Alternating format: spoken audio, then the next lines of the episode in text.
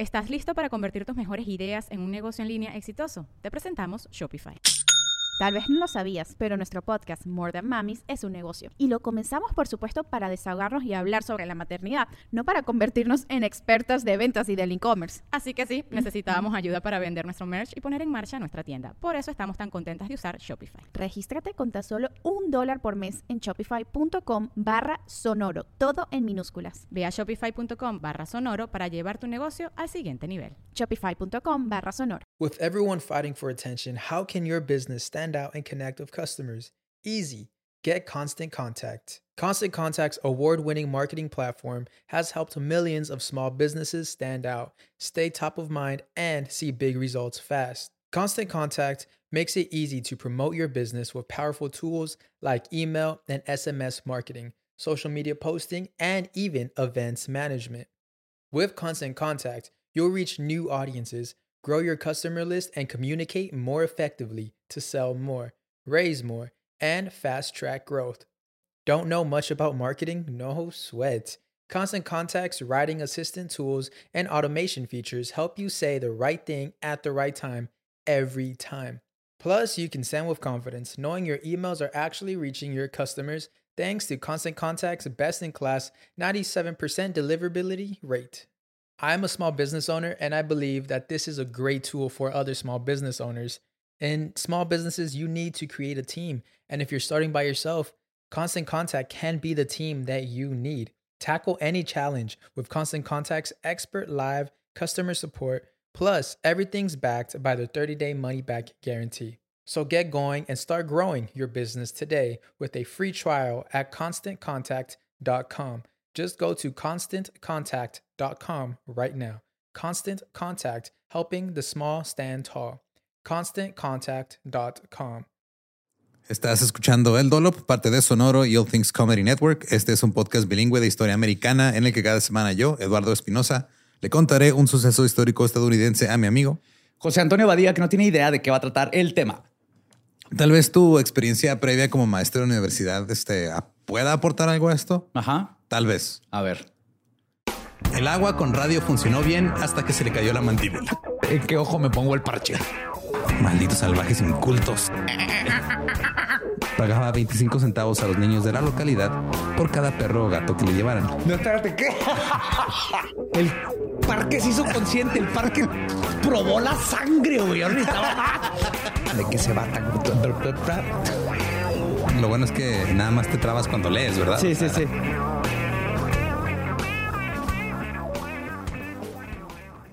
16 de febrero de 1857. Así más o menos la, la época en la que yo estaba dando clases. Simón. El Congreso estableció la institución de Columbia para la instrucción de sordos, tontos y ciegos en Washington, D.C. Sí, deaf, dumb and blind. Sí, es que eran términos científicos, güey. Tonto. Ajá. Edward Gallaudet era un hombre oyente, no era sordo, y su padre Thomas había fundado la primera escuela para sordos de Estados Unidos. Tampoco era sordo. Por lo que Edward fue nombrado superintendente por el solo hecho de ser Hijo. hijo del papá Hijo del, del primer güey. I am the son of the daddy. Durante el segundo año completo de funcionamiento de la escuela, asistieron 14 estudiantes sordos y 7 ciegos. Y el superintendente Gallaudet, anticipando el crecimiento futuro, solicitó dinero para más edificios, lamentando que el dinero no se le había entregado el año anterior por problemas de presupuesto federales. En 1864, la institución comenzó a impartir títulos universitarios. Más tarde ese año, los estudiantes ciegos de la escuela fueron transferidos a una escuela para ciegos en Baltimore. Y el departamento colegiado para ser solo a ser conocido como el Colegio Nacional para Sordos y Tontos. Ya ciegos ya no. Ya no habían ciegos. Ya no, o sea, eso- de, de 1864 a 1865 y luego sería conocido como el Colegio Nacional de Sordos hasta 1894. No, mijo, usted está tonto. Ajá, usted vamos está a mandar tonto, un vamos a mandarlo a otro lado. Sí, usted no puede estar aquí. Junto con sordos, porque ya ven que se llevan entre ustedes. El colegio, el colegio pasó a llamarse Gallaudet College en 1894 en honor a Thomas. Ahora, en 1910, Edward fue reemplazado por otro presidente oyente que sirvió hasta 1945, quien luego fue sucedido por otro presidente oyente, George Detmold. Ahora, este George Detmold, durante sus 17 años como decano de la universidad entre los 50 y 60, hizo algunas cosas buenas. Eh, fue una figura importante que ayudó a la universidad a lograr la acreditación, También dirigió el desarrollo de nuevos departamentos, especialmente de teatro. Dirigió producciones teatrales, lo que finalmente llevó a la creación del Teatro Nacional de Sordos. Oh. En 1911, el Congreso había enmendado los estatutos de la institución, cambiando el nombre corporativo a Institución Columbia para Sordos. Seguiría ¿Ya dejaron a siendo... los tontos afuera? Sí, ya. No, O sea, si estás sordo puedes pasar, pero si estás tonto, ya no. No. Ajá. Si no puedes vaciar una cubeta cuando las instrucciones están en la parte de abajo, Ajá. ya no puedes Ya entrar, no no, puedes tienes entrar, hogar no. aquí. Seguiría siendo el nombre legal de la institución hasta 1954. Ahora sí ya se modificó para que ahora fuera Gallaudet College, pero ya oficialmente, porque nomás era como el, el seudónimo. En la década de los 60, los profesores sordos hablaron de la falta de respeto por parte de la administración que todavía estaba dominada por personas oyentes.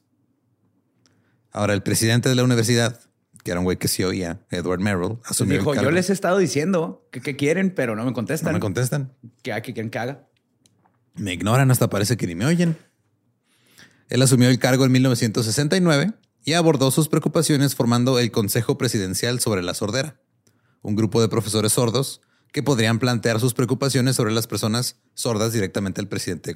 Entonces ese güey fue... Mínimo ya se rodeó de gente que Sí. sabe qué está pasando. Sí, es una escuela para puros sordos y este eh, nadie se ha hecho cargo que sea sordo, más que por eso es que sí les funcionan sus oídos. Entonces dijo, a ver, los voy a poner a ustedes, ustedes me dicen qué onda. Merrill también nombró a muchas personas sordas para puestos importantes en el campus. En octubre del 83, Merrill se jubiló. Ahora, Gallaudet en esa época era la única universidad de artes liberales para sordos del país, pero nunca había tenido un presidente sordo a pesar de que se inauguró en 1857. Wow. Solo una cuarta parte de los administradores eran sordos. Merrill le dijo a la junta directiva que su reemplazo debería ser una persona sorda. Claro.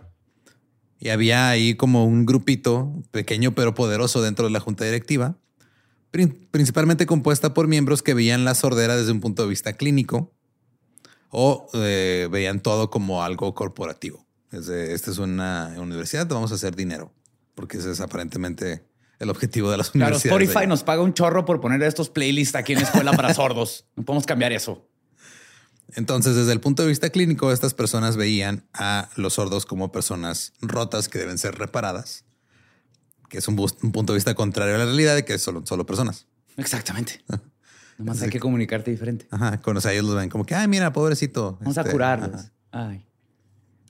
Ahora, el grupo encabezó la contratación de otro presidente. No era sordo. Solo duró tres meses y luego dimitió. Eh, Jane Spillman, una- la presidenta de la junta directiva, que tampoco era sorda, dijo en un comunicado que había cosas que molestaban a los miembros de la junta y que no era buena combinación, entonces por eso renunció aquel güey. Dijo, no, este güey... O sea, porque estaba el presidente de la universidad y la presidenta de la junta directiva. Ajá. Entonces dijo, "Ah, este güey no aguantó este tres meses y Ya, porque bye. había cosas que no le gustaron. Se eligió un presidente interino, otro hombre oyente, Jerry Lee. Fue el nuevo presidente y después de algunos meses su nombramiento interino se hizo permanente. Los estudiantes y profesores se sintieron resentidos por la falta de una búsqueda formal de un presidente sordo. O sea, ni siquiera hicieron el esfuerzo, güey.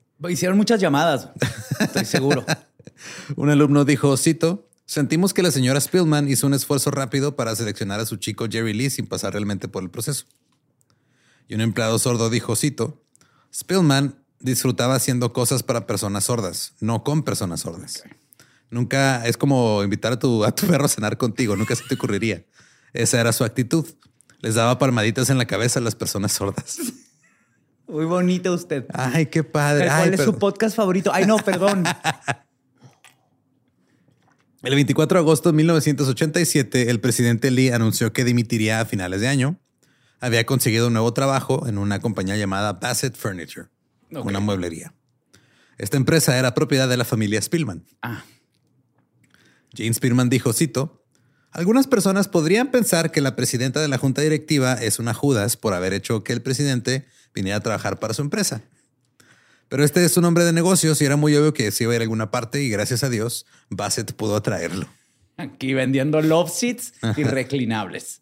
Para sordos también tenemos, ¿eh? Dos semanas después, el 7 de septiembre, el Consejo Presidencial sobre la Sordera celebró una reunión. Acudieron unas 70 personas. Y fue la primera vez que se habló en más de 100 años seriamente de la contratación de un presidente sordo en un foro público en la escuela. O sea, jamás se le había planteado ni siquiera a los alumnos. se les había ocurrido. No, era de, ah, oye, sí es cierto. Tal vez alguien que sepa qué está pasando sería buena idea. Tal vez alguien que realmente nos represente debería estar ahí tomando decisiones por nosotros. Eh, la idea rápidamente ganó fuerza entre el personal y los profesores sordos. Los directivos formaron un comité de búsqueda para buscar al nuevo presidente de la universidad. Que no hay profesores sordos ya. Sí, pero pues era de... Sí, estoy teniendo flashbacks de, Sí, ¿verdad? Sí, de de- mi universidad. Porque vamos a buscar a alguien más y aquí hay alguien Aquí que... hay que tiene años de experiencia y con los alumnos lo conocen. No, ¿no? no, es que aquel güey, este... Allá afuera va a haber alguien. Sí. Lo encontraremos. No te preocupes. Gracias por tu servicio. Tú sigue haciendo lo que haces. Tú sigue cobrando por honorarios sin, Ajá, sin sin- prestaciones. sin poder sobrevivir de dar clases. Y sí, formaron el comité. Cinco de los once miembros del comité eran sordos. Eh, seis de los miembros eran directivos. Solo uno era profesor. Este comité estaba presidido por el ejecutivo de IBM, Philip Brave. Él era un directivo y él sí era sordo. Y el comité emitió un comunicado de prensa diciendo que los candidatos deberían tener, cito, Sordera. un conocimiento amplio y profundo de la sordera. ah. Y una vez me disparé una pistola de cerquitas y duré como dos minutos así. Yo sé lo que se siente. El comunicado de prensa del comité también decía, cito, la sensibilidad hacia las cuestiones importantes para las personas sordas puede ser una alternativa de aceptación. Puede ser. Ajá. Entonces, en resumen, dijeron que un amplio y profundo conocimiento de la sordera o la sensibilidad a problemas este, con de personas con discapacidades pueden ser una alternativa a no tener las discapacidades o ser sordo. Ajá. O sea, si te duermes con tapones en la noche Ya con eso sabes y, y tratarías como persona a alguien sordo, pues puedes entrar. O sea, en resumen, el nuevo presidente no tiene por qué ser sordo. Eh, ¿Se prefiere que sepa el lenguaje de señas estadounidense? Se prefiere. Se prefiere. O sea, no tiene por qué saber lenguaje de ¿Cómo se señas. Todo lo que necesitaba era la voluntad de aprenderlo. Mm. Sí, con que tú Claro. dijeras, ah, no, claro, yo quiero aprender este, lengua de señas. Ah, pásele. Sí, no, no, adelante. En septiembre, el director de la Asociación Nacional para Sordos, la NAD, escribió una columna argumentando la elección de un presidente sordo. En octubre, a una carta abierta a Spillman, el consejo presidencial, que había creado el mismo Merrill, pidió que el nuevo presidente fuera sordo. O sea, primero fue como que una carta abierta, lo eligieron específicamente esta morra. Morra, ¿te estás mamando? O sea, Ya, Ya. ya. ¿Qué dice en la puerta? 67 personas solicitaron el puesto. Solo nueve eran sordos. El comité de búsqueda redujo estos números a 12 personas de las 67 que aplicaron.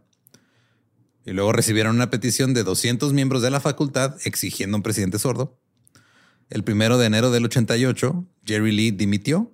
Los directivos lo reemplazaron con un equipo temporal de cuatro administradores. Dos de ellos eran sordos, dos no. Ahí va. Ajá. 50-50. Poco a poco. Ajá. Un profesor de inglés, un estudiante de posgrado y otras cuatro personas comenzaron a reunirse para discutir la necesidad de un presidente sordo. Hicieron su propio grupito. Se hacían llamar a sí mismos The Ducks o los patos, porque sentían que eran como un grupo muy unido y eran como Una manada. un- unos patitos en fila caminando hacia, Qué hacia un futuro adorable. Donde el, este- Buscando una pata, mamá. Sorda. Sí. A principios de febrero, la búsqueda se redujo de 12 a 6 candidatos, tres oyentes, tres sordos. En este punto, los estudiantes todavía no estaban presionando, nada más la facultad y los administradores. Eh, entonces, los patos planearon una manifestación para cambiar esto el primero de marzo. Enviaron un comunicado de prensa, pero cuando los medios descubrieron que sería un acto de manifestación pacífica, no les interesó tanto. Debieron haber dicho, vamos a poner música a 11, güey. Metálica en 11. A ver quién aguanta más, hijos de su pinche madre. Algunos medios sí escribieron al respecto, como el Washington Post, y llegó a ojos y oídos del senador Bob Dole, el presidente George Bush. Uh. Bueno, era el vicepresidente George Bush en esa época. Y otros políticos que escribieron en apoyo a elegir un presidente sordo. La razón por la que lo hicieron es porque el gobierno federal pagaba alrededor del 75% del presupuesto de eh, Gallaudet College. Entonces fue de, ah, ok, o sea, ya para que George Bush te diga, güey, si te estás ¿sabes qué mamando. estaría padre en una escuela para sordos? Un sordo. Mm, no lo sé. Tenemos tres y tres, ahí vemos. Ajá, ahí vemos. Es un Mira, él, él echa muchas ganas. Está Ajá. muy dispuesto a aprender Sí, señal. mira, él, él ya sabe hacer esto. y la L. Los patos comenzaron a celebrar reuniones de planificación con estudiantes universitarios y eh, ellos también empezaron a, a entrevistar como que a varios de los semifinalistas del, de, de la convocatoria para el nuevo presidente. Al mismo tiempo, el Consejo Presidencial sobre la Sordera entrevistó a otras personas y se enteraron que ninguno de los tres candidatos para este que el comité había elegido tenía experiencia con personas sordas. Para nada. Para nada. El Consejo Presidencial solo, recomendó a los candidatos sordos porque los tres que sí oían pues nunca habían ni siquiera interactuado con una persona sorda. Al comité de búsqueda le valió madre. O sea, sí, dijo, nos importa una mierda. Enviaron sus propias conclusiones. Respaldaron a Elizabeth Sinzer, una mujer oyente, que había sido vicerrectora de la Universidad de Carolina del Norte en Greensboro. El 28 de febrero, el comité de búsqueda presentó a sus otros dos candidatos a la junta directiva. Irving King Jordan, que era el decano sordo de la Facultad de Artes y Ciencias, y Harvey Corson, que también era un directivo sordo. Entonces, está una mujer que viene de fuera, dos internos sordos. Ya es dos a uno, ya era. Ajá. El martes primero de marzo tuvo lugar la gran protesta. Mil manifestantes se reunieron en el estadio de fútbol de Gallaudet. Había estudiantes, profesores, personal y miembros de la comunidad sorda local. Se distribuyeron unos botones que decían Deaf President Now o Presidente Sordo ahora. Se pronunciaron muchos discursos en apoyo de un presidente sordo. Ah, botones de la camisa, ¿verdad? Sí, sí, o sea, no, eran... Creí que como este, botoncito así. No, no, o sea... sí, Para un- picarle. Un pin. un pin redondo. Yo no debería ser presidente de esa escuela, ¿te fijas? No, tú no. Esa es una de las razones por las cuales no debería ser Ni hubiera presidente. aplicado, güey. ¿Por qué está aplicando esta gente, güey? Pues porque es gente de... ¿Qué dinero? Pues es, o sea, es una universidad, es Prestigio, gente, ajá, facultad. Quieren sus este, cosas de ahorro para el retiro y todo eso. Y prestaciones, sí. Luego, el grupo marchó hacia la residencia vacía del rector de la universidad y empezaron a gritar presidente sordo ahora. Y también empezaron a hacerlo en lenguaje de señas. Levantaron el, el signo de poder para sordos, que consiste en una mano levantada en un puño y la otra abierta con la palma sobre la oreja. Ah, sobre la oreja. Ok. Sí. La manifestación fue un gran éxito. Ahora ya los estudiantes estaban con pensando así como, espérate, sí es cierto, ¿por qué nunca hemos tenido un presidente sordo, en la universidad? Ajá. Así que empezaron a exigir uno. Y la asociación de, de graduados pidió a todos los miembros que instaran a contratar a un presidente sordo. Entonces esto ya estaba volviéndose cada vez más y más, más fuerte. Los estudiantes montaron tiendas de campaña en el césped del edificio administrativo, pegaron carteles en las paredes, incluido uno que decía, cito, Oye, Sincer, vuelve a donde perteneces, Gallaudet no te necesita, piérdete. ¿Me escuchas? Ese es el problema. Ajá. Al día siguiente llovió bastante, pero los manifestantes tomaron una calle cerca de la escuela hasta que la policía de Washington DC los obligó a irse. Al día siguiente volvieron a salir a la calle. No bloquearon el tráfico, pero algunos se colgaron de los semáforos. Y los directivos entrevistaron a los candidatos por última vez. King Jordan dijo, cito, ahora que el comité de búsqueda ha dicho que dos candidatos sordos están calificados, tienen la obligación de elegir uno. No hay de otra. Ajá. Y 100 manifestantes realizaron una vigilia con velas allá afuera. Un administrador dijo, cito, era un número pequeño y la reacción de la junta fue, ¿esa es toda la oposición que hay?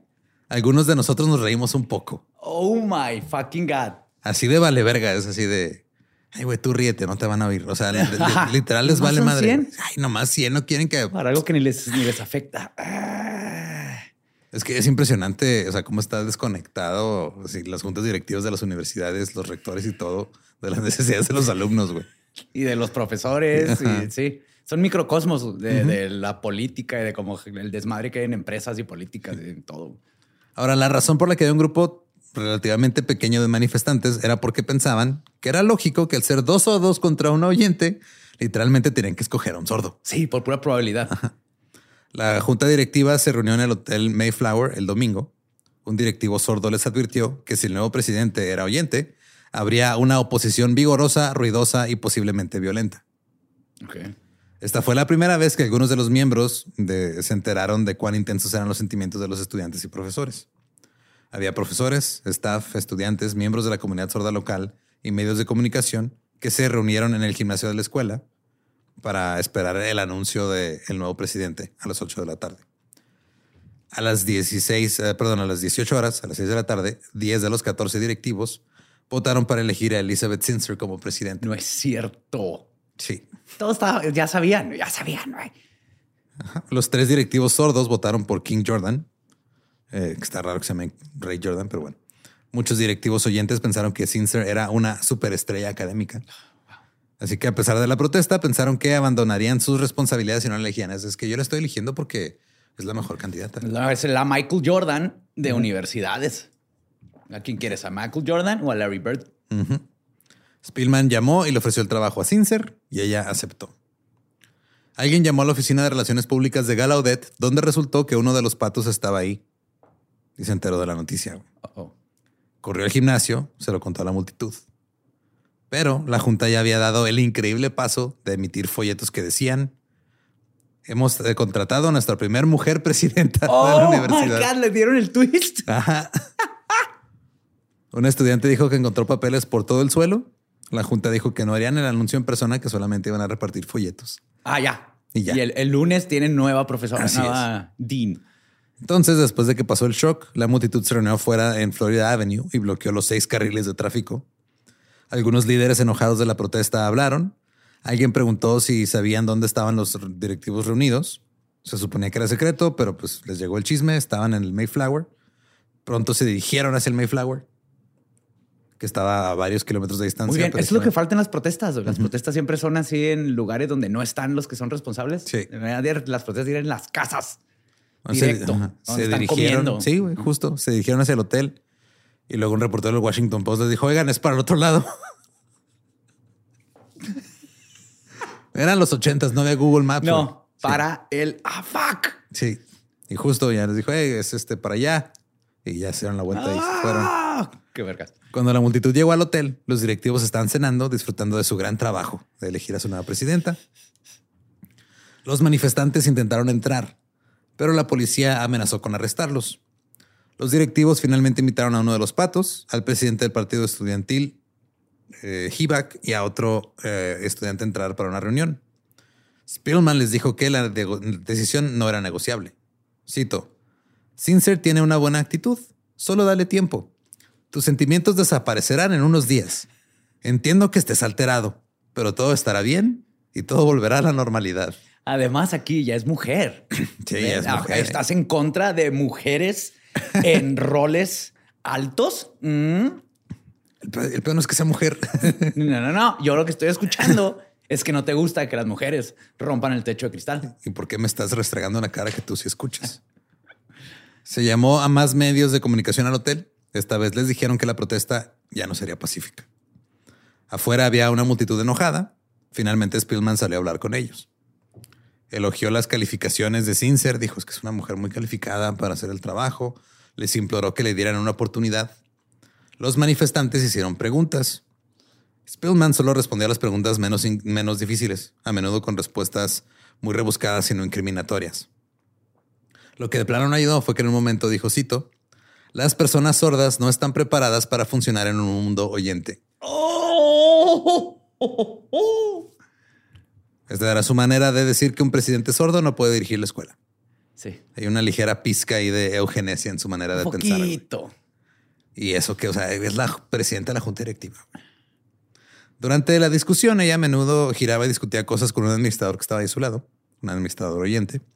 De su otro lado estaba un administrador sordo, a quien ignoró por completo todo el tiempo que estuvo ahí. Accedió a reunirse con algunos estudiantes al día siguiente en su oficina, pero la multitud no estaba de acuerdo, así que se dio y dijo, ok, nos podemos ver en el gimnasio y puede estar abierto al todo el público. Después de eso, la multitud se dispersó, no hubo arrestos, no hubo nada, fue nos vemos eh, Mañana mañana, en el en, gimnasio. el gimnasio. Al día siguiente, antes del amanecer, los estudiantes estacionaron algunos autos frente a cinco de las entradas de la escuela, desinflaron las llantas y cerraron las puertas. Oh, En la sexta entrada se reunieron y bloquearon todo el tráfico. Esto hizo que se cancelaran todas las clases. Spillman hizo que la policía hiciera un agujero en una cerca y ella se metió por ahí. Literal, pero pues era, no, no querían dejar entrar a nadie. Por ejemplo, está aquí a King Jordan, el, el candidato Ajá. sordo. Tampoco lo dejaron entrar. Y era este. nomás tomar la escuela. Sí. Los medios de comunicación entraron al recinto escolar y se los dejaron pasar. Spillman y algunos directivos solicitaron una reunión con los líderes de la protesta. Los líderes fueron a encontrarse con ella. Le plantearon dos exigencias innegociables. Había que nombrar a una persona sorda como presidente Y tienes que estar en la escuela siempre con tapones en los oídos. para que veas que lo que aprendas. Y Spillman tenía que dimitir de la junta directiva. Le hubieran dicho todo con señas, güey. Y luego cuando dijera, ¿qué? Ah, ese es el problema, señora. Ahorita llegamos a eso. Evidentemente la reunión no salió bien cuando dijeron cuáles eran sus demandas. La reunión terminó con Spillman diciendo que el nombramiento de Sincer era definitivo y que, cito, si tienen alguna pregunta, consulten a un abogado. Parecía que estaba tratando de ver si podía cortar todo esto de raíz antes de tener que ir a la reunión del gimnasio, pero no funcionó. Spillman subió al escenario en el gimnasio. Justo cuando subía, un miembro sordo del profesorado que había estado en la reunión eh, anterior se paró frente a ella. Usando lengua de señas, le dijo al público lo que había ocurrido en la reunión con los líderes en la protesta, de la protesta y cómo se habían negado a atender sus demandas. Y luego también en lenguaje de señas dijo, deberíamos irnos. Todos se levantaron y empezaron a salirse del gimnasio. Oh. Spillman no entendía lo que pasaba porque no, entendía el lenguaje de señas. Repito, la junta directiva, la presidenta de la junta directiva de un colegio para personas sordas Ni no siquiera sabía. sabía cómo comunicarse. No sabía, güey. Durante años estuvo en la junta directiva, nunca aprendió güey, nada. Ella observó cómo cientos de personas simplemente salían y nadie le dijo por qué. La dejaron ahí parada. Uno de los organizadores dijo, cito, ese fue el punto de inflexión de toda la protesta. Ese momento fue como un asesinato. Inmediatamente después fue una confusión total, un caos puro. Algunas personas se quedaron, eh, tomaron el, el estrado, cuestionaron y sermonearon airadamente a Spillman y a los otros miembros de la junta directiva. Un estudiante preguntó por qué no se seleccionó un candidato sordo. Spillman dijo que los directivos utilizaron su propio criterio y que no sabía por qué cada uno votó de la manera que votó. O sea, ellos votaron, yo no sé. Mm, mm. Finalmente concluyó el foro cuando Spillman dijo, cito, algunos miembros de la junta directiva tienen que tomar aviones y sus agendas ya están apretadas. Nos tenemos que ir con permiso. Sí, disculpe, o sea, no tengo tiempo para este pedo que es mi trabajo. Caso cerrado. Bye. Ahora, hay estudios que demuestran que a veces cuando alguien tiene mucho dinero o mucho poder, esencialmente eh, se convierte en una especie de psicópata y pierde el contacto con los seres Sociópata humanos. narcisista. Ajá. Spillman es un ejemplo clarísimo de esto. Era una mujer que tenía mucho dinero porque tenía su eh, tienda de muebles, bueno, su fábrica de muebles. De muebles para gente sin nalgas. Era una mujer muy arrogante y cualquiera que no era como ella los veía como que estaban completamente debajo de ella. Los manifestantes se reunieron en la única puerta abierta para hacer una marcha hacia el Capitolio. La policía intentó impedirle salir, diciendo que necesitaban un permiso para desfile. Eh, no te oigo. Un hombre le dijo a la policía, mira, yo traduzco lo que este, aquí yo sirvo de intérprete, pero en lugar de decirle a los alumnos, claro. la policía está diciendo que necesitamos Ajá. su permiso, les dijo en lenguaje de señas, hay que salir corriendo. Pélense. En cuanto le haga como pajarito con las manos, todo el mundo píntele a la chingada. Sí, salieron corriendo a madre los policías de güey, ¿what? Ah. Ups, me equivoqué. Eh, Los manifestantes cruzaron corriendo las puertas antes de que la policía supiera lo que estaba sucediendo. Llegaron al Capitolio. Ahí algunas personas dieron discursos y luego un dirigente enumeró, enumeró perdón, ahora cuatro demandas. Presidente sordo ahora era la primera. Poner fin al mandato de Spillman. Una junta directiva con mayoría sorda y cero represalias contra los manifestantes. Ah, bien. ¿Eh? Suena bastante básico. Pues sí, razonable, sí. razonable. Al día siguiente las clases estaban canceladas porque todavía estaban bloqueando el camino. Se hizo una gran manifestación en el campus. Los manifestantes quemaron efigies de Spillman y Sincer. Sincer ni siquiera había llegado todavía. O sea, apenas le acaban de hablar de, oye, tienes el jale y ya está quemando. Está una- quemando ahí como bruja. Eh, ella se enteró porque la cobertura de noticias hizo nacional. Entonces imagínate que tú estás ahí de, ah, sí, miren, hasta acabo de conseguir un trabajo nuevo. Sí, ya guardando tus cosas en la caja. Voy a aprender las noticias a ver qué está pasando. Ah, cabrón. ¿Esa Están yo? quemando mi imagen. Eh, las estaciones de televisión de todo el país entrevistaron a personas sordas, lo que le dio a la comunidad una plataforma nunca antes vista y aumentó la conciencia nacional sobre los problemas que enfrentaban. El miércoles antes del amanecer, los estudiantes volvieron a bloquear las, las puertas con coches y las cerraron con llave. Las clases se cancelaron nuevamente y sin ser, se puso un poquito arrogante. Se suponía que comenzaría en julio, pero llamó a Spillman y le preguntó si podía nombrarla inmediatamente. ¿Sabes qué? Necesito que tú te encargues de este desmadre que hice. Yo Sí, me sí. voy. No, no, o sea, este, estaba Spillman era la de la junta directiva. Sí. Y estaban los cuatro güeyes interinos que eran dos y dos, dos y dos sordos. Sí, por eso cree que entra la nueva, ¿no? Entonces la nueva dijo, no, yo le entro de una vez. Ah, ya, ok. Ajá. O sea, este literal dijo, cito, hay un equipo de cuatro administradores para elegir la universidad y estos comités no gestionan las universidades de forma eficaz en una crisis. Sí, yo, yo puedo, o sea, para esto me contrataste. A ver, ajá. Háblate a un manager. Necesito hablar con él en este momento. No sé por qué me lo imagino como una Karen totalmente. Estas dos señoras. Sí, o sea, yo soy la Michael Jordan de las universidades, por eso me Pues, contrataste. no, soy, soy tu dream team de uno. Ujú. Spillman dijo, ah, tiene, tiene mucho sentido esto, vente. Sincer llegó a Washington, D.C. para celebrar su conferencia de prensa introductoria por la tarde. Los cuatro principales organizadores estudiantiles se reunieron con King Jordan, quien parecía no estar seguro de qué hacer. Luego se reunieron con Sincer y eh, ella les pidió que dejaran de lado sus demandas durante unos días. De, no, no me pidan esto ahorita. O sea, un break, cómense un sneakers y hablamos como en dos semanas. si vengo llegando, todavía ¿Alguien les puede decir eso, porfa? Es que no me puedo comunicar con ellos y con mis nuevos alumnos. Sí, dijo que después de estos días trabajaría con ellos para encontrar una agenda común. También dijo que los estudiantes estaban, cito, fuera de control. No querían ni podían siquiera pensar en ello. Sí, o sea, no, no, no, no, no quieren entender que yo vengo a ayudar. Todavía ni sé dónde está el baño, ya quieren que renuncie. Uno de los estudiantes eh, dijo, cito, al principio Sincer era una mujer muy amable y sensible, pero no me escuchaba. Sentí que debería haber hablado más con nosotros si realmente quería escuchar nuestra posición. Mínimo, ¿no? Que es lo, o sea, una cosa es estar sordo y otra cosa es Me vale no querer escuchar. O Ajá. sea, o sea, en lugar de llegar a, hola, ya sé que no soy sordo, pero a ver, ¿qué neces- ¿cuál es el problema? Ajá, Vamos ¿qué a ver si podemos llegar a un acuerdo y luego ya de ahí te mueves. a las 14 horas, Spillman inició la rueda de prensa para presentar a Sincer. Un periodista preguntó por qué una escuela debería estar dirigida por alguien que no podía hablar el idioma de su alumnado. Ya, ya. Sí sé hablar, mira, Y-M-C-A. Yo sé ese lenguaje de señas. Ah, perdón. Ah, y luego Spillman dijo que ella nunca aprendió el lenguaje de señas porque estaba, cito, demasiado involucrada en asuntos muy aburridos, pero vitales, como hacer presentaciones al Congreso y recaudar fondos. Ajá. Sí, mi trabajo es, es demasiado importante como para No te estás ayudando tiempo. en lo absoluto. Ajá. Eh, de hecho, sí, o sea, está demasiado ocupada para tener interacción con Estaba muy ocupada sordas. haciendo cosas importantes. Yo ni sabía que había gente sorda. Me acabo de enterar cuando me ofrecieron este trabajo, pero aquí estoy. La neta, yo me metí porque creí que todavía había tontos aquí, pero creí que ya se habían cambiado, pero no. Entonces habló Sincer, habló de los enormes y apasionantes retos que esperaba en Gallaudet y efectivamente también dijo que había empezado a aprender lengua de señas. Y-M-C-A. Un periodista le preguntó si renunciaría si después de escuchar más de los estudiantes sentía que ella era parte del problema. Sincer dijo que solo dimitiría si la junta directiva se lo pedía. ok. Si los estudiantes le decían, era, No le importa. no le importaba. King Jordan habló y dijo que como decano de Gallaudet tenía que apoyar la decisión de la Junta.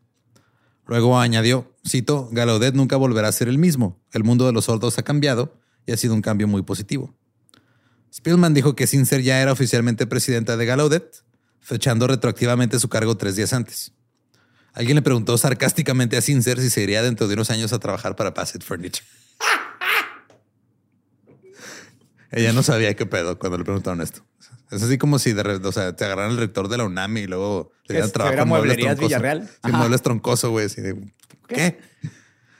Se le preguntó a Jordan si pensaba que la protesta debería detenerse. Él dijo que sí. Los estudiantes están molestos por los comentarios de Jordan porque pues, dijeron, güey, se supone que estamos del mismo lado. Pero pues él estaba en la posición de, o sea, tengo que Cuidar mi caso trabajo. ajá, sí. Él dijo eso, bajó del escenario. Había una estudiante cercana a él que simplemente sacudió la cabeza y no podía mirarlo a los ojos. Fue de, Te "Este güey mamaste, se te mamó". mamaste. Como Los- tu mamá cuando dices una majadería Sí. enfrente de la familia. No es mi hijo. Los cuatro líderes estudiantiles prometieron que las protestas en el campus continuarían hasta que se cumplieran las demandas, incluso si esto significaba renunciar a su spring break que comenzaba ese fin de semana. Oh, oh, oh, eso es tener determinación. Los profesores universitarios votaron 147 a 5 a favor de una resolución que pedía la renuncia de Sincer 147. a 5 Ajá. Ajá. y 136 a 11 a favor de una resolución que defendía las otras tres demandas de la protesta. Luego después algunos dijeron, algunos dijeron que se sintieron presionados a no apoyar a Sincer, pero que de todos modos, o sea, pues era de, güey, o sea, pues, tengo que tomar eh, un- un partida y pues pueda tomar el lado de la gente De que todos me estos representa. alumnos, sí. Sí. Esa ¿Listo? misma ¿Se noche. arregló todo? Sí, Fácil. ya, así con eso. Yes.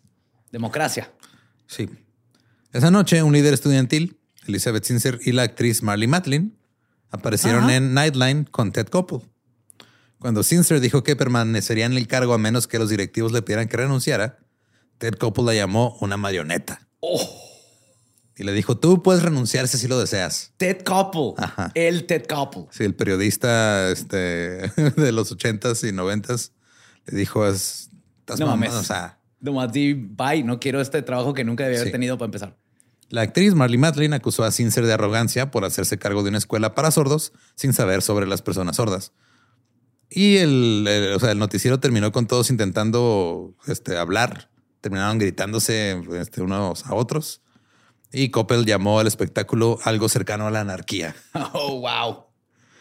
Está curioso, ¿no? Así como es el pedo. A ver, tráete a un estudiante, a un periodista, a la nueva presidenta y a ver, un, este, un famoso sordo.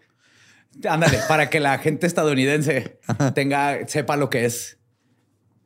El jueves por la mañana temprano, los autos fueron remolcados para despejar dos de las entradas. Si llegaron con grúas, los quitaron. Así que los estudiantes se robaron los autobuses escolares. Así, hot wire acá, los prendieron, los pusieron frente a las puertas y les desinflaron las llantas. Órale. ¿Qué sigue? Colocar lápidas para Cincer y Spielman en la entrada de la escuela. Yes. ya las habían quemado, pues ya había que sí, sepultarlas. sí. Los estudiantes sordos e incluso algunos oyentes se manifestaron en todo el país en sus propias escuelas en apoyo a la causa. Y ya empezaron a llegar autobuses llenos de gente que quería apoyar a la protesta. Tienes que plano ser una hija la fregada para tener todo esto en tu cuenta y tomas a huevarte. Sí, o sea, nomás faltó que el, el papá de esta morra se encerrara en una iglesia a hacer ayuno. una huelga de hambre. Es que güey, háganle caso a mi hijita, no hizo nada mal. Ella nomás besó a un güey que no quería que lo besaran y ya. Ay, no. Eh, se estaba conviviendo, convirtiendo, perdón, en un movimiento mucho más grande para toda la comunidad sorda. Este pedo ya era un asunto pues, de derechos civiles, güey. Ya, ya no era un asunto nada más escolar. Los estudiantes amenazaron con apoderarse de la casa y la oficina del campus del presidente si Sincer pasaba entre los estudiantes que bloqueaban las entradas a la escuela. Ellos estaban buscando pues, que no entrara, o sea, que literal no pudiera entrar. Dijeron, si llega a entrar, vamos a ir a sacarla. De plano. Las puertas del edificio administrativo estaban cerradas con cadenas para que no entraran ni administrativos al campus. Eh, de hecho, se preocuparon de que se fuera a colar de algún modo, que la fueran a meter en alguna cajuela y la metieran en la escuela. Revisaron cajuelas. Incluso corrió el rumor de que iba a llegar en helicóptero y iba a aterrizar en el campo de fútbol. Entonces había güeyes cuidando el campo de fútbol por Pero si era como la trae, así que si llegaba home se salvaba. Pues parecía, ¿no? Pues iba a ser un pedo muy mediático lo- si lograba llegar. A ponerle una bandera. ¡Ah! una bocina JBL.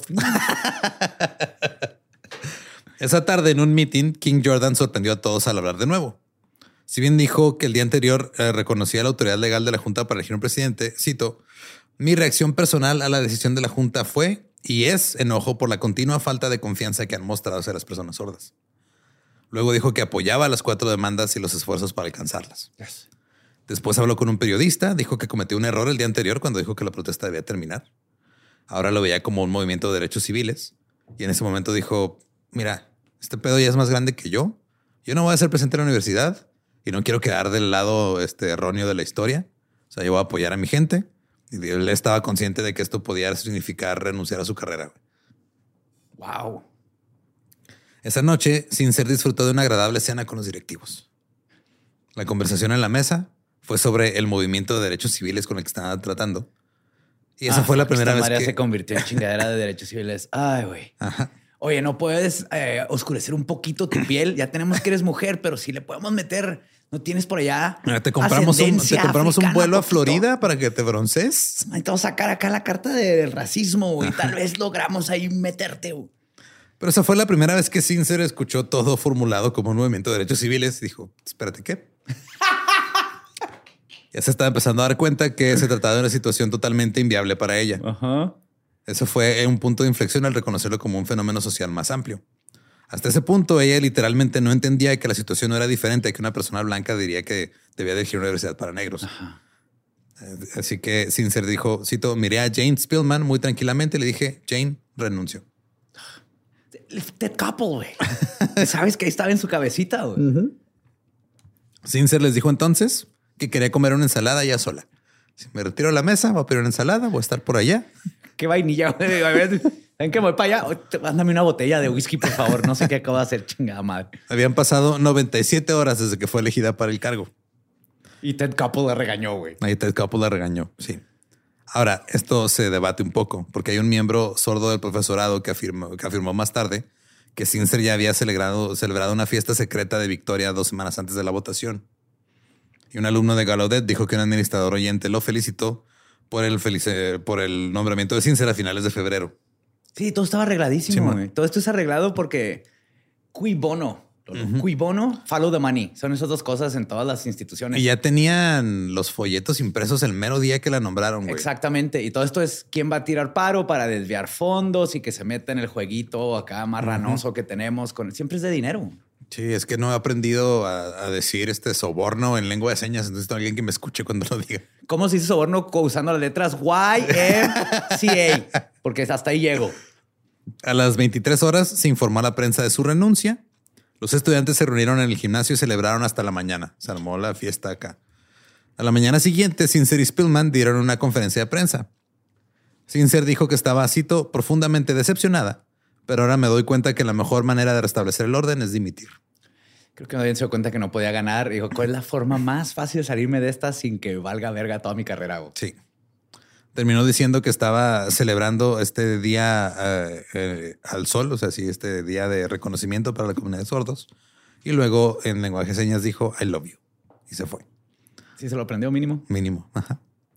Ya se sabía la Y. Ajá. Why? Love. Corazoncito, ven el corazoncito de Peña Nieto aquí, love. You. Es como la C de YMCA, pero para arriba, you. Luego habló Spillman. Calificó la renuncia de Sincer como, cito, una pérdida trágica para Gallaudet Oh my God. y un inevitable paso adelante para otra institución. Dijo, quien se lleve a la Jordan de Es que la, no Michael Jordan. perdiendo. Sí. Ahora, insisto, hay personas sordas y hay personas como esta mujer que eh, podría escuchar a la gente, pero se rehúsa a hacerlo, güey. Eh, también pasa que luego este tipo de personas saben que están equivocadas al haber tomado una postura. Y double down, ¿no? Ajá. Pero el problema es de que gente que son menos que ellos o que están abajo de ellos les han demostrado que están equivocados y no pueden aceptar eso. güey. Claro. Entonces se quedan así de no, no, es que no, no, todos ustedes sí están contra mí. Yo estoy bien. Yo estoy bien. De hecho, es mi idea. Esto. Ujú. Spillman dijo que la junta se reuniría el domingo para discutir un nuevo proceso de selección y que dependía de la junta directiva elegir a un presidente sordo. Dijo, o sea, ustedes saben si agarran un sordo o no, ¿eh? Ajá. Espero de ustedes. Sí, güey, si sale algo mal, mm, mm, mm, yo te dije, vaya con Dios. Un periodista le preguntó a Spillman otra vez si conocía el lenguaje de señas. Dijo que aunque había estado en la junta durante ocho años y como presidenta durante seis, nunca había tenido tiempo para aprenderlo. Otro mi manicure y esa madre saben que se raspan ahí las uñitas y otras cosas que hacer, como escuchar podcasts. Cito, este trabajo es extremadamente exigente y requiere mucho tiempo. En mi opinión, mis esfuerzos se dirigen mejor a otras áreas, hacia presupuestos, cifras y programas que no son tan placenteros como aprender el lenguaje de señas.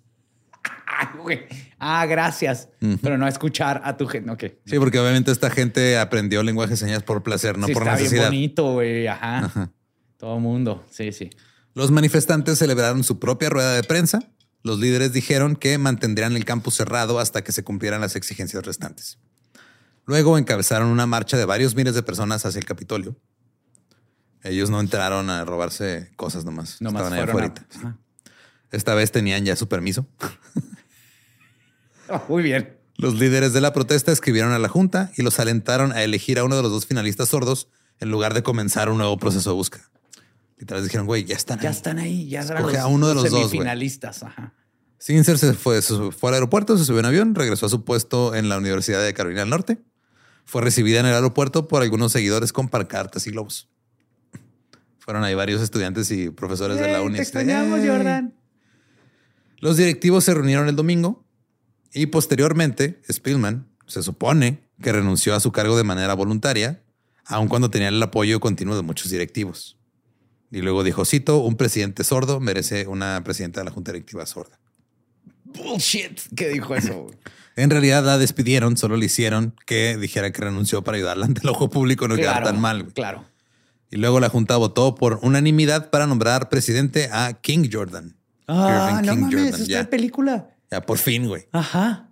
Spillman y el presidente del comité de selección celebraron una conferencia de prensa anunciando el nombramiento de Jordan y la renuncia de Spillman.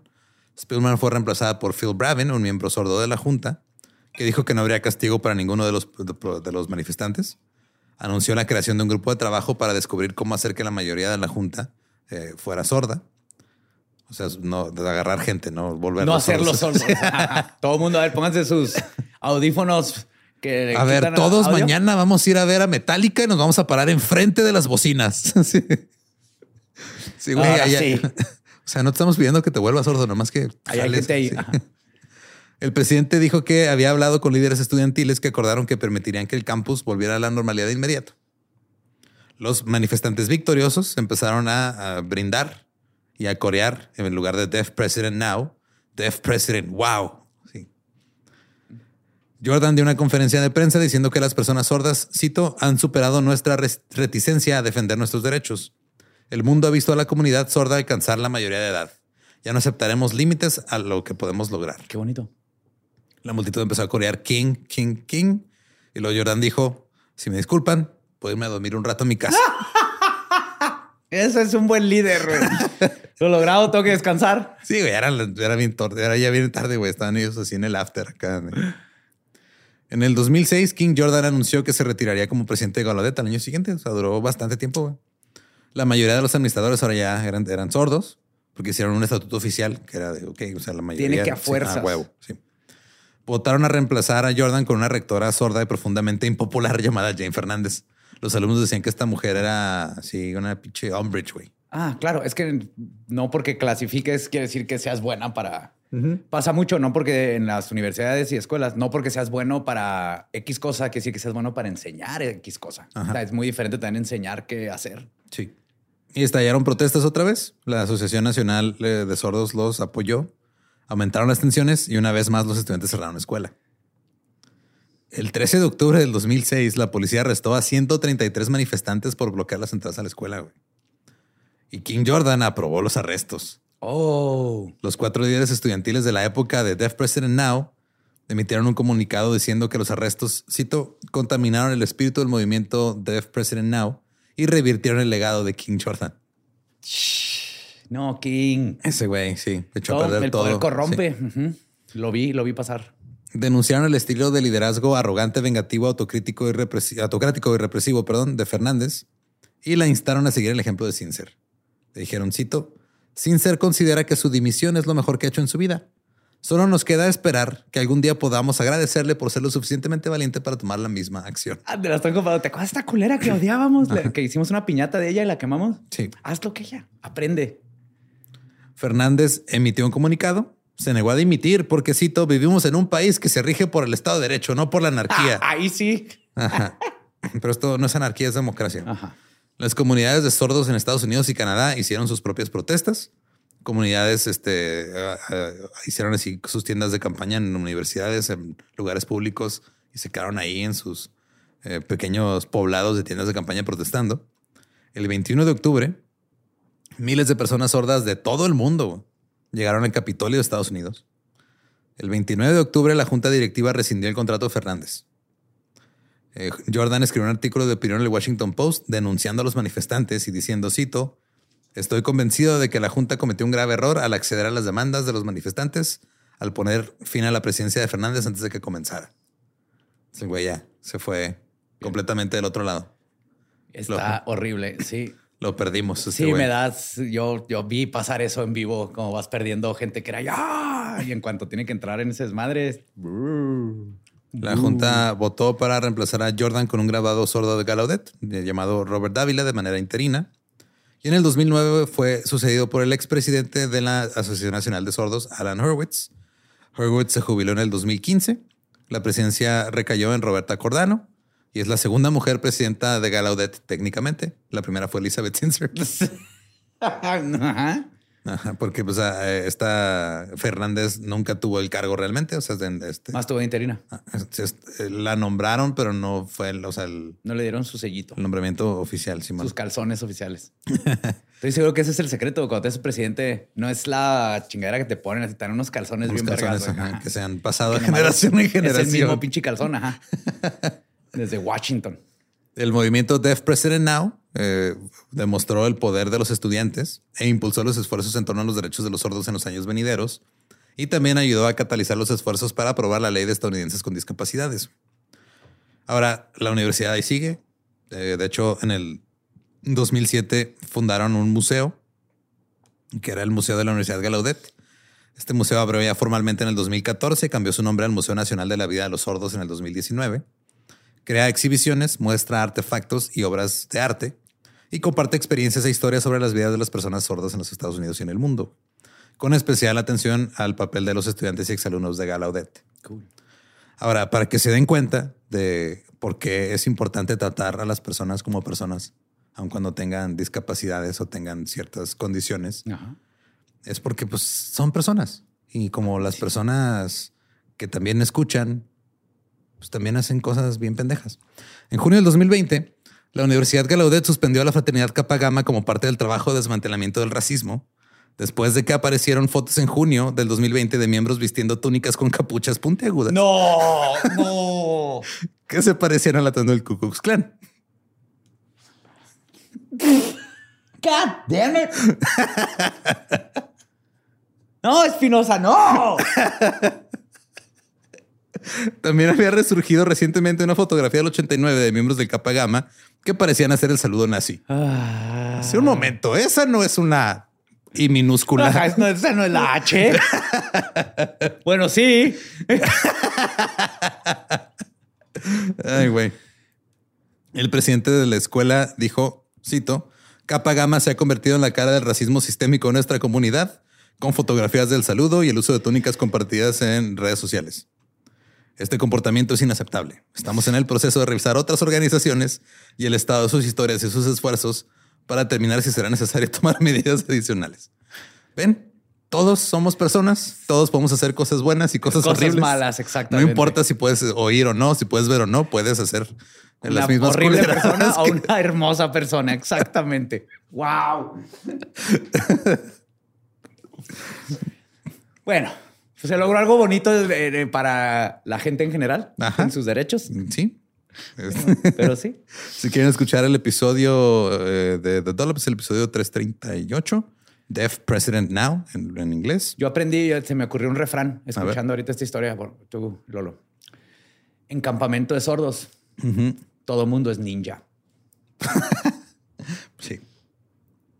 De hecho, pues, mi tía era Tomen sorda. La, la- la enseñanza que puedan de ese refrán. Mi tía era sorda, pero, o sea, sí sabía lengua de señas, pero le daba hueva porque como ya la entendíamos, Ajá. entonces con, no- con ciertas personas lo usaba y con nosotros nomás este, Les hablaba. no- nos, nos hablaba y nos hacía señas que aprendíamos más fácil. Entonces me podía comunicar con ella, pero no me podía comunicar con ninguna otra persona sorda porque no era lo mismo. Ah, ya era un idioma entre ustedes. Simón. Estaba, estaba raro ese pedo, porque sí fue de yo de niño, yo creyendo así de una vez con, con una persona sorda. Creías, ah, yo, yo Yo, sé. dije, ah, sí, o sea, yo puedo hablar y le, le hice una seña y fue de ¿qué? Pues que mi ¿Por qué tía. me estás diciendo YMCA? Pero sí fue porque literal a mi tía le daba hueva de repente, como que, o sea, era re- resumía las cosas en una seña o nomás. que ya te la sabías tú. Como Sí. cuando tienes palabras entre amigos, que Sí, ustedes le entienden perfectamente. Como los amigos de Juárez que decimos reborujado. Reborujado. También este lo he escuchado ya en, en otros, digo, muy, muy en al norte, pero lo he escuchado ya en más ciudades. Sí. Como que poco a poco ¿Hay se va. alguien más Sí, de güey. nuestro clan de reborujado Sí. en México? Qué bonito. Y pues este recuerden que nos pueden seguir en todos lados como arroba el Dolop. A mí me encuentran en mis redes como ningún Eduardo. Ahí me me encuentran como el Badiablo. Y pues si no conocen su historia, están condenados a eh, pues, no escuchar. ¿Estás listo para convertir tus mejores ideas en un negocio en línea exitoso? Te presentamos Shopify. Tal vez no lo sabías, pero nuestro podcast More Than Mamis es un negocio y lo empezamos por supuesto para desahogarnos y hablar sobre la maternidad, no para convertirnos en expertas de ventas y del e-commerce. Así que sí, necesitábamos ayuda para vender nuestro merch y poner en marcha nuestra tienda. ¿Y cómo suena con Shopify? Llegó otra venta. Shopify es la plataforma de comercio que está revolucionando millones de negocios en todo el mundo. Ya seas un emprendedor desde tu casa o desde donde sea, Shopify es la única herramienta que necesitas para iniciar, administrar y hacer crecer tu negocio sin dificultades. Con Shopify puedo gestionar pedidos, envíos y pagos desde cualquier lugar, brindándote toda la información y estadísticas de tus ventas al detalle. Regístrate para un periodo de prueba con tan solo un dólar al mes en shopify.com barra sonoro, todo en Ve a shopify.com barra sonoro para llevar tu negocio al siguiente nivel. Shopify.com barra sonoro.